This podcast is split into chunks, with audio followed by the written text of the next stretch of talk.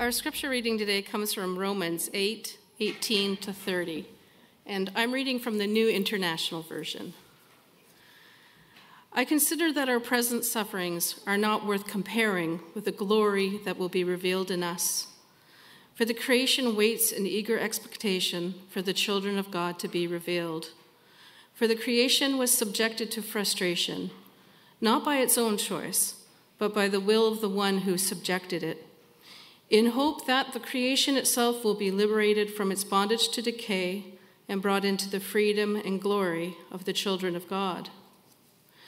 We know that the whole creation has been groaning as in pains of childbirth right up to the present time. Not only so, but we ourselves who have the first fruits of the Spirit groan inwardly as we wait eagerly for our adoption to sonship, the redemption of our bodies. For in this hope we were saved. But hope that is seen is no hope at all. Who hopes for what they already have? But if we hope for what we do not yet have, we wait for it patiently.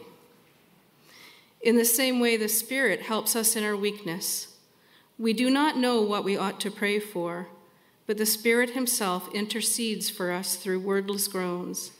And He who searches our hearts knows the mind of the Spirit, because the Spirit intercedes for God's people in accordance with the will of God.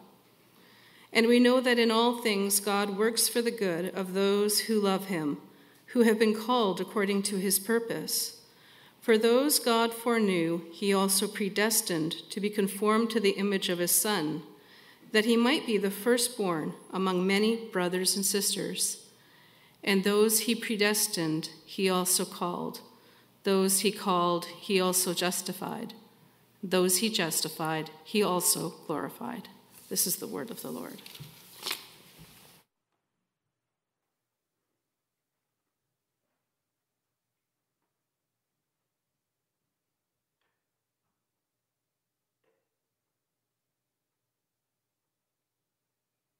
Good morning. Just have to get my station set up.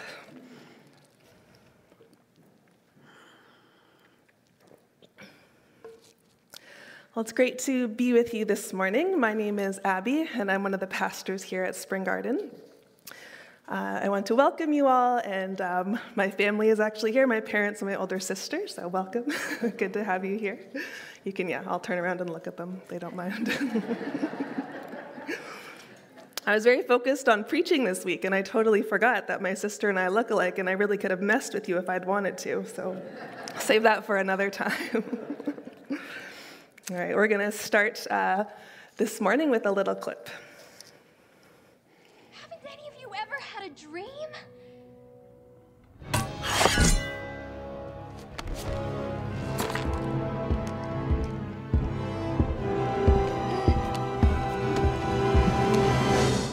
I had a dream once.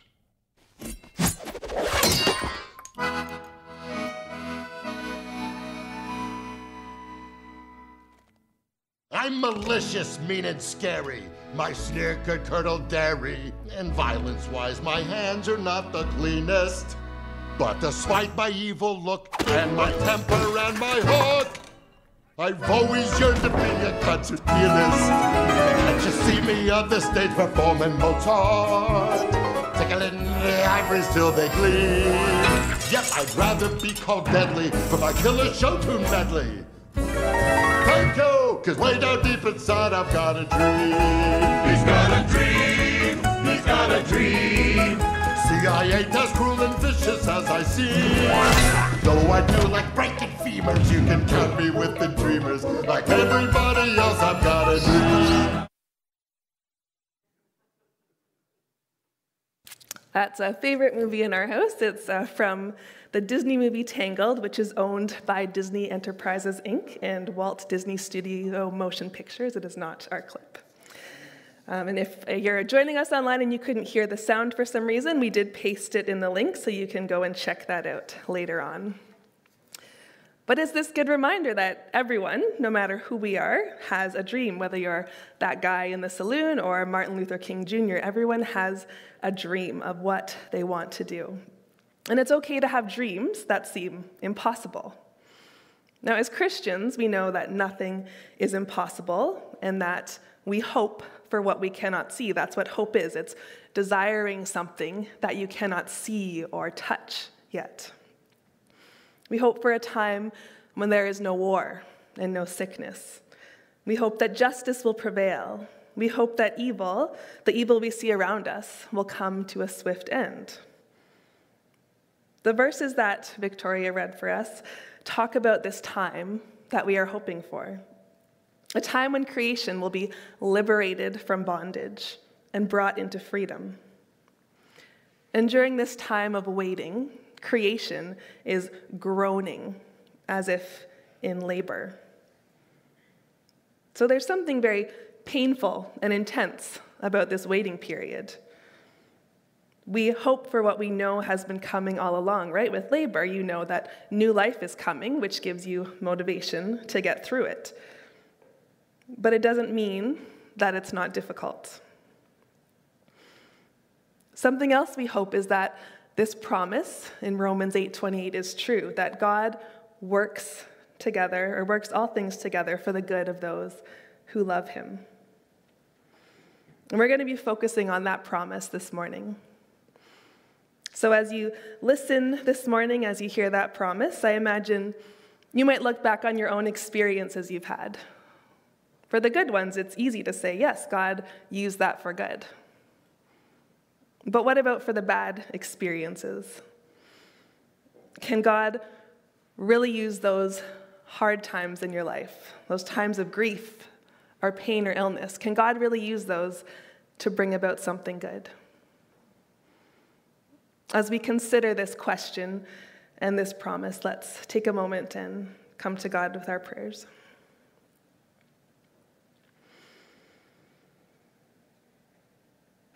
God, you are good. And as we consider your words now, I ask that you would open all our eyes to see how it has been true in our own lives. And God, may your spirit lead us as we listen this morning. May your spirit lead me as I speak this morning. We pray this in Jesus' name. Amen. So, if you're just joining us uh, for the first time, you might not know, but we've been going through a, a series for the last six weeks called Shape. We've been looking at our spiritual gifts, our passions and abilities, We've been looking at um, our personalities and our life experience and looking at how all those come together to shape who we are, um, but also how God uses those to bring about what we call our kingdom purpose. What is our purpose in the kingdom of God? So, this idea of kingdom purpose is that each person has a very unique role to fulfill in the kingdom. You know, we all have things in common, we have things we can do together, but when you look at all these elements of who you are that come together, there is something unique about what you can contribute to the kingdom, about how you can use your gifts and abilities and passions. I know for those of you who took the time to fill out the very long shape survey, um, I really enjoyed reading the part about your experiences. You were very open in sharing about the good experiences and the bad, and I um, felt honored to be brought into your lives in that way and to see kind of the real life stuff that you've been through and know where you are today in light of those things. It's important to share our stories, and I'm going to take time this morning to share my story. Um, so you're not going to get a huge exegetical sermon. I apologize if that's what you're hoping for. Um, but I do want to share a little bit about uh, my own journey, and particularly my journey of becoming a parent. Uh, someone asked me this morning if I've been eating a lot of potatoes. the answer is yes baked potatoes, mashed potatoes, fried potatoes. Um, but the reason is because I'm pregnant and I've been very hungry all the time. And I'm going to talk a little bit about that, um, but more about the journey to, to becoming a parent um, of Miles, our son, Miles. And I've spoken a little bit about it before, so um, I hope it's not uh, repetitive for those of you that have heard some of it. Um, but I do think it's important because to me it's a good example of God taking good and bad experiences and using them for something that is really good. So I was first called to be a pastor back in 2015, about seven years ago now. And it was a few months later that Bruce and I discovered that having biological children wouldn't be possible for us um, or probable. We were grieving. I was trying to figure out how to do this new role in light of this news that I had had. And of course, we had this question that we had to come together and discuss. How do we want to build our family? Because there were many ways we could choose. But the key, of course, was agreeing on those ways. And anyone who's gone through infertility will tell you that it's actually very hard um, for both spouses to agree. You usually have different um, ideas or different preferences of what you want, and we were definitely that case. I had wanted to pursue adoption, uh, but Bruce wasn't really comfortable with all the unknowns and all the questions that come along with it. What we did agree on was that until we agreed, we wouldn't pursue any course. So having that agreement, we waited. We waited, and it was hard. Hard because I knew what I wanted. Um, in our life group this week, Bruce, he told me, You know, you have the gift of discernment. And I was like, Thank you. He's like, But you're really impatient with everyone else while they're getting to that conclusion. and I suppose that's true. I knew what I wanted to do, and I knew that it would somehow be good. Um, and I really wanted it to happen now. But because we had agreed to agree, it wasn't happening. So I prayed. I prayed and I prayed and I prayed, and the weeks went by and the months went by, and a couple years went by. And I was a little bit surprised that nothing happened. I believed God could do something, could do a miracle, I've read the Bible, I've read infertility stories, and I know how they end. But no miracle happened. We didn't come to an agreement, and I was still waiting. There were a lot of painful groans, like the text said during that time. And I got to the point where I just stopped praying because it felt like, what's the point? What's the point in praying about this if God's not going to do anything. Fortunately, I had other people praying for me, other people who knew what we were going through, and now as I look back, I know that the Spirit was also interceding on my behalf, on Bruce's behalf, and was working for something good. So, this had happened in 2015, and about two years later, the middle of 2017, we were getting ready to head to Bolivia. We were doing a mission trip with an organization called Canadian Baptist Ministries, CBM, and uh, I was actually leading this trip for my church and another church. And uh, even though I was the leader of the trip, I really did not want to go.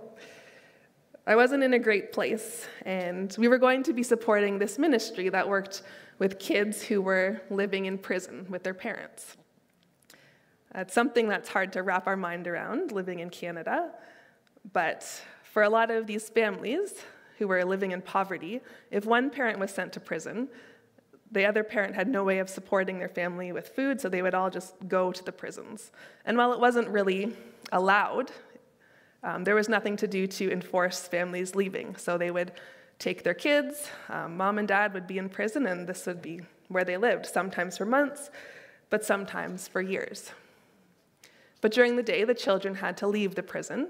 Uh, they went to school for half a day, and then the other half a day, they were with uh, this ministry, um, which we were helping out with, and they would learn about uh, really important things like abuse prevention and um, you know what is what is okay, what is not okay, um, but then also get help with tutoring and and their homework, things like that.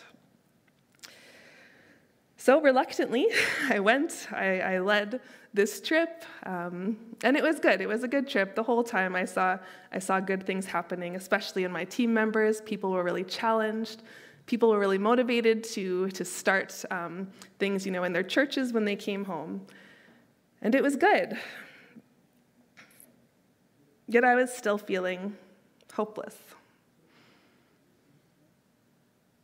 Now, as we were leaving Bolivia, Bruce and I were talking about, you know, when you go on a trip, you do that. You know, what, what are we going to do when we get back? Do you want to have pizza? What do you want to, what's the first thing you'll do when you get home and are back in the familiar?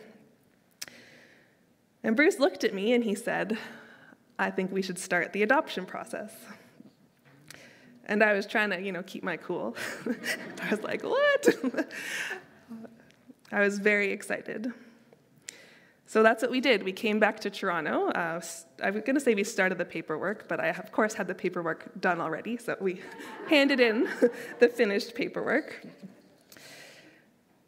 And we, um, yeah, we got that process started. And uh, I'll leave what happened in Bolivia for Bruce. If yeah, you can check in with him if you want to hear about what God was doing in his life at that time. Um, it's another really great story. But yeah, we did we did the process. So we did the paperwork. We had to do a 27-hour training on adoption. We had to find a social worker that would do our home study and interview us and ask about every detail of our lives. Usually, this process would take about a year, um, but again, we were very motivated, so we finished in about six months. And then again, it was time to wait. As we were waiting, everyone who was working with us told us, you know, adoption takes a very long time. It can be hard to get a match, one year, two years, if at all. And again, I got discouraged. But life continued. And we had another trip that was planned. This was now in February.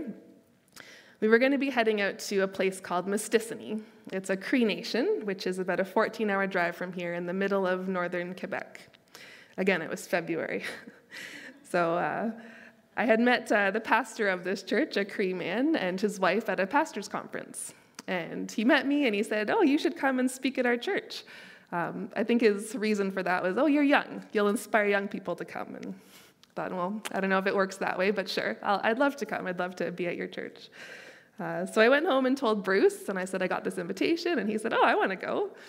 And again, February, Northern Quebec, really? Uh, but he was like, No, no, I'd, I'd love to go. That sounds really interesting. So we went. Uh, we went with a few other pastors and uh, got there. The temperature was, I think, around negative 35 every day, something to get used to.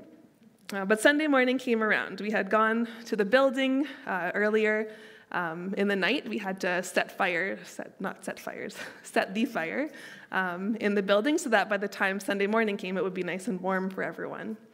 So uh, Sunday morning came and we arrived, and I was planning to speak um, on Romans, actually, but as I was getting ready, just felt God saying, No, this is the time for you to tell your story. And I didn't want to do that, so I said, How about no? Um, but I couldn't just shake that, that nudge that this was it. This was the time to share our story. And so I did. I put aside Romans and, and shared about what we had been going through. I shared about what I had been going through, about how I was disappointed with God, about how I was feeling hopeless. I shared that even though things were not great, there was comfort in that. There was comfort from God, but also from the people of God in very tangible ways, from the people who were in our church, who had committed to, to pray for us through this process. Now, again, when they invited me to speak, they were hoping that the young people in the community would come. It's not what happened. I ended up speaking to a room full of men and women who were mostly in their 50s and 60s. So, all people who had been to residential schools and survived. And I didn't really think about the significance of that until after that moment. But they knew about disappointment with God. They knew what it meant to feel hopeless. And yet, here they were in church on a Sunday morning, coming to worship and to pray together and to support each other and to support me.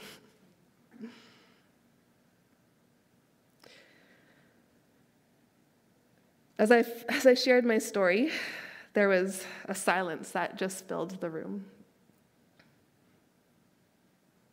No one was a stranger to suffering. Everyone had experienced it. Everyone had experienced that disappointment in God. And I finished, and the service ended.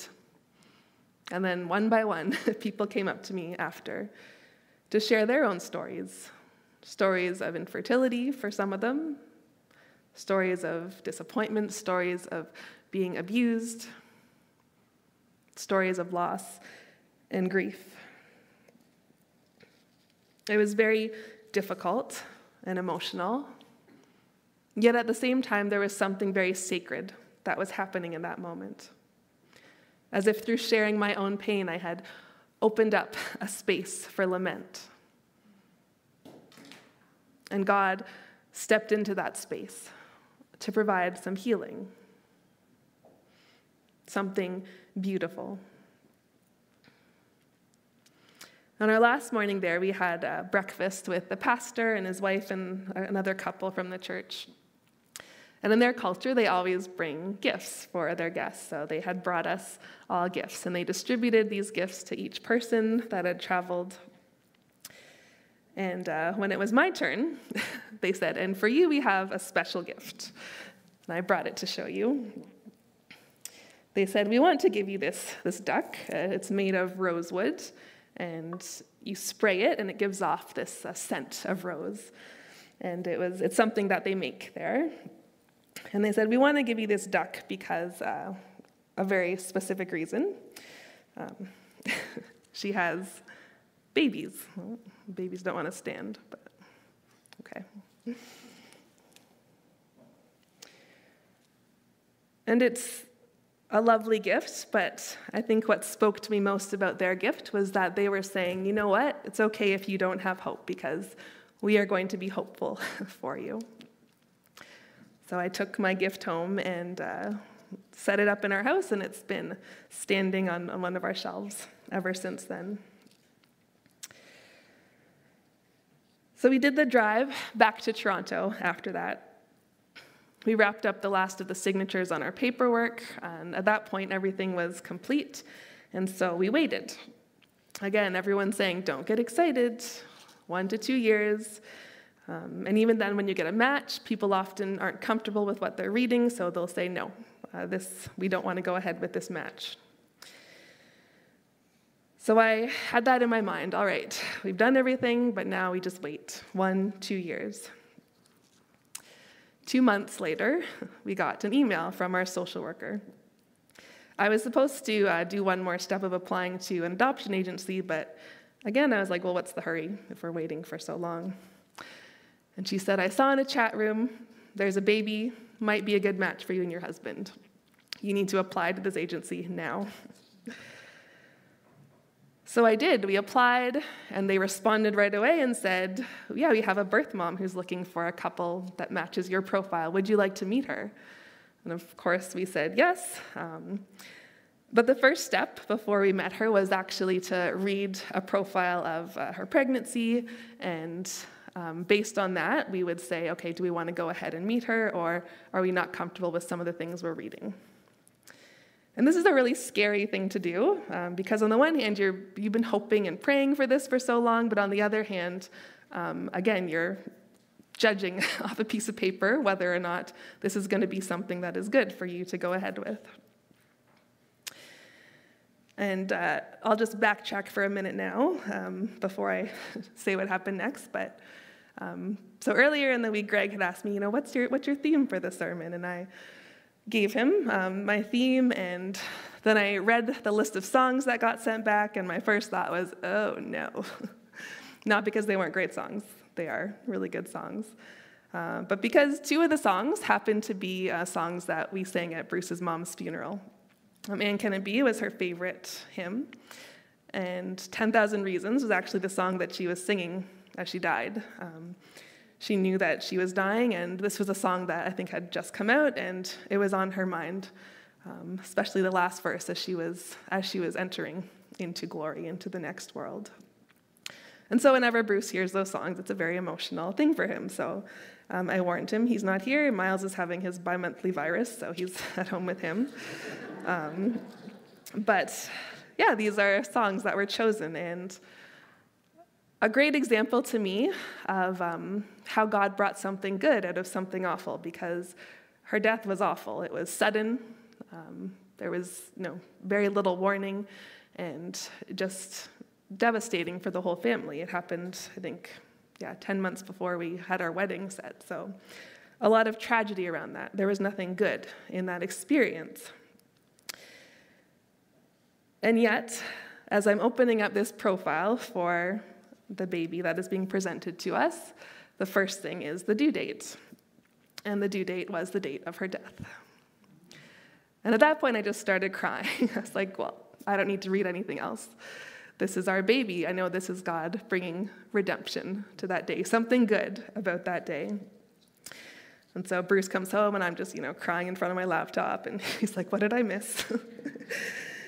and I said, This is it. This is our baby. So we agreed, we met the birth mom. We loved her. She loved us. And June, June 20th, 2018, we were holding Miles in our arms in a hospital room. So from September, when we started our process, to nine months later, we had the adoption of our son unheard of. Our social worker kept telling us that in 25 years, I've never seen this happen, never. But that's God. That was how God was working in our lives and how He brought our family together. And now we're expecting another baby, and this one came about in a very different way um, and not smooth in any way. At the beginning of 2020, um, you know, we had thought, well, maybe we should look into another adoption.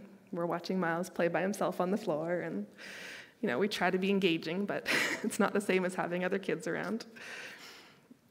So we decided, okay, let's let's apply. Let's start the process again. Um, we had actually gotten on a list before that to do uh, um, in, in vitro fertilization, what's called IVF we had to get on a list because um, if you want it funded, you have to wait. And they told us, all right, the waiting period is going to be two years. Um, that was February 2020. So a month later, the world shut down. And I said, okay, I don't think that's going to happen. Let's just move on from that. So we looked into another adoption. We submitted our paperwork, and it got lost. We got assigned a caseworker, and then met with her and then got an email, oh, that wasn't the right caseworker for you. We need to do that again. Can you send us your paperwork? we submitted our paperwork again, and it got lost. And just this back and forth, and I was like, okay, this is not, not happening for whatever reason. And as I was considering this, I knew that in my own pastoral role at my church, it was time for a change. And so I stopped thinking about the adoption and shifted my mind to to what is God calling me to next? Where is God calling me to next?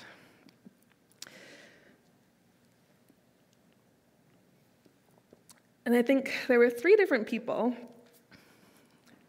who said, hey, you should check out Spring Garden.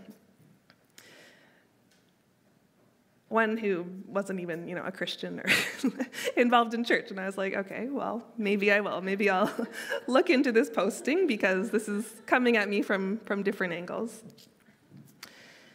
And I did.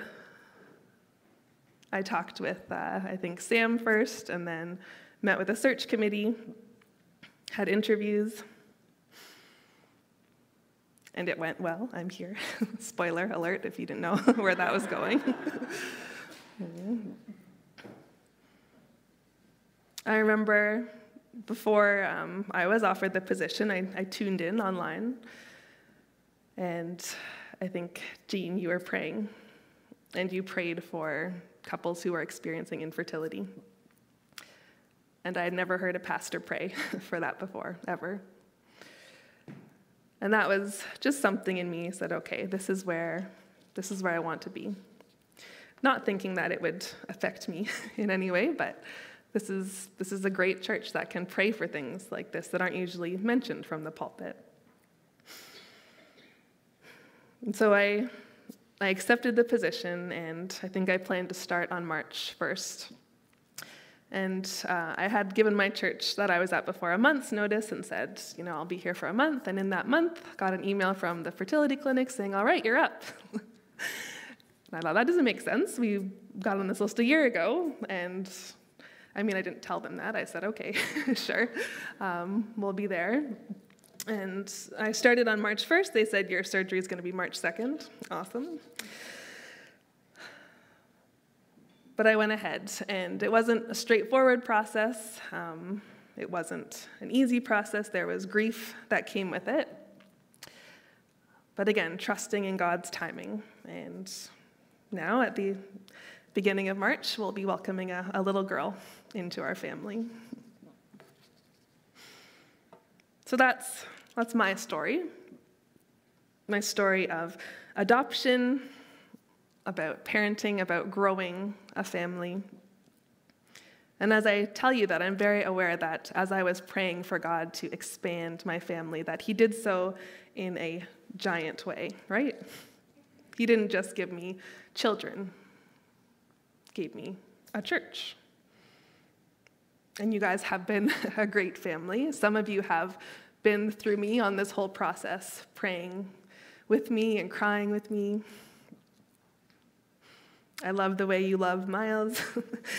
I think you know Sunday mornings are a struggle for us. You know, for two years, the only place we went were playgrounds. And of course, now we're like, all right, we're going to go to church. And Miles is like, yes, playground. We're going to. we're going to climb everything. Um, and I remember one Sunday, you know, he's screaming and Bruce is carrying him out, and someone is like, oh, it's so nice to hear children again. or he's like somersaulting down the aisle, and someone else was like, Oh, I love seeing that joy. so, so, thank you. Thank you for loving him and, and loving us in that way. As I was going through um, a lot of the grief over infertility, someone had pointed out to me before that, yes, you read these stories in the Bible, but after Jesus comes, you don't read any more infertility stories. And it's not because it didn't happen anymore. I'm sure it did. It happens often to this day. It's a very common thing. But the difference is that after Jesus comes on the scene, the definition of family changes for the people of God. See, before then, family was really about your heir, right? You wanted an heir who could take on your name, who could take on the farm or, or whatever the family owned, and that was your security especially if you're a woman, this was very important. If you didn't have that security, you would be left to fend for yourself in a world that wasn't kind to women.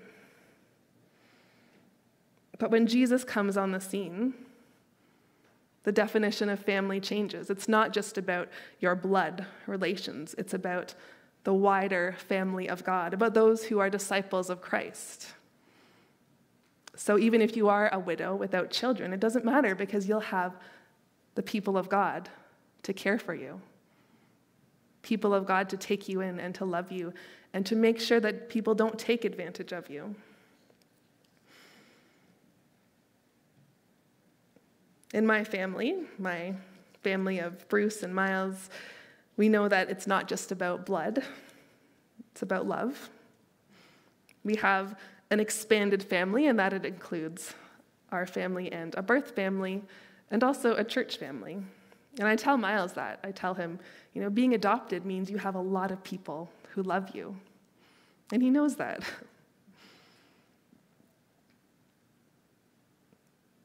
So as I was praying for this family, God opened my eyes to the family that he had for me. A family that has believers from a small Cree church in Mistissini, a family that has missionaries and kids who are living in poverty in Bolivia, a family that is here at Spring Garden. And all of this, as I consider this experience that has been both good and bad, all of this has helped me in discovering my own kingdom purpose as I think about what are my gifts, what am I passionate about, It has helped me understand the purpose that God has for me in the kingdom. Part of that is, is speaking about difficult issues, about things that are, are hard to talk about, about things that we suffer through, but speaking about those things in order so that we have those spaces open to lament, to hear from each other, and to support each other in that. The passage in Romans compares waiting to labor. I haven't read too much about labor. I'm saving that uh, for, we'll say, next month. but we all know that at the end, there's joy, right? Joy comes at the end of this very difficult and intense thing you have to do. So I know that my own grief is an example of something that God has used for good and will continue to use for good. It will be something that can bring comfort to people who are hurting. And again, have that space where we can just sit in silence or grief, in tears, and in that experience God's grace and love and mercy. And my dream, part of my dream, is that people will see that, yes, they can be welcomed into this family of God. You don't have to earn your way in, you don't have to be born into it. It's not about blood. It's about the fact that God has opened up a way for you to be in his family, that God is even seeking you and wants to welcome you. My dream is to see people who are suffering and hurting experience God's mercy and love, and to come through that time of suffering and to be able to say, Yes, God is good. So now you know what my story is. Question for you is What is your story? The series that we've been doing has been all about better knowing yourself and knowing how God created you. It's about understanding how you belong in the family of God. Yes, this family at Spring Garden, but also the wider family of God and what your contribution to that family might be. As you've learned about your own gifts, your passions, your abilities, your personality and experiences, how do you see that God has been using all those things, the good and the bad, to work together for the good of his kingdom and his people? How have you been called according to God's purpose? You see, God's purpose is redemption, it is restoration. So, my challenge with you is to share your story with someone this week. To think about all these things, write it down if that helps, and then tell someone your story of how God has been faithful to you, even in the bad times. Or if you can't see that or say that, I think that's okay too. To say, you know what, I'm actually really struggling with this truth. Struggling to say that there is good that can come out of this because it feels so heavy. And I mean, talk to us, talk to your pastors about that. We want to hear those stories too so we can pray with you and encourage you. If you want to write it down, we are accepting Delve articles tomorrow too. So uh, as soon as you get home, you can get on that. But share your story and then share your dream. What is your dream? And surrender that to God. Surrender it to God and then rest in the hope that Christ is your firm foundation, your firm ground in the storm. Surrender to the truth that the Spirit is interceding for you when you can't pray for yourself. As we consider that God is working for the good of those who love Him, for the good of those whom He has adopted into His family, let's remember that yes, there is groaning. But in the midst of the groaning, there is grace. The end is glory, and it can be hard to see that. So let's just rest in that grace. Because grace is what will help us get through each day. Grace is what will help us surrender those negative experiences to God. Let's pray.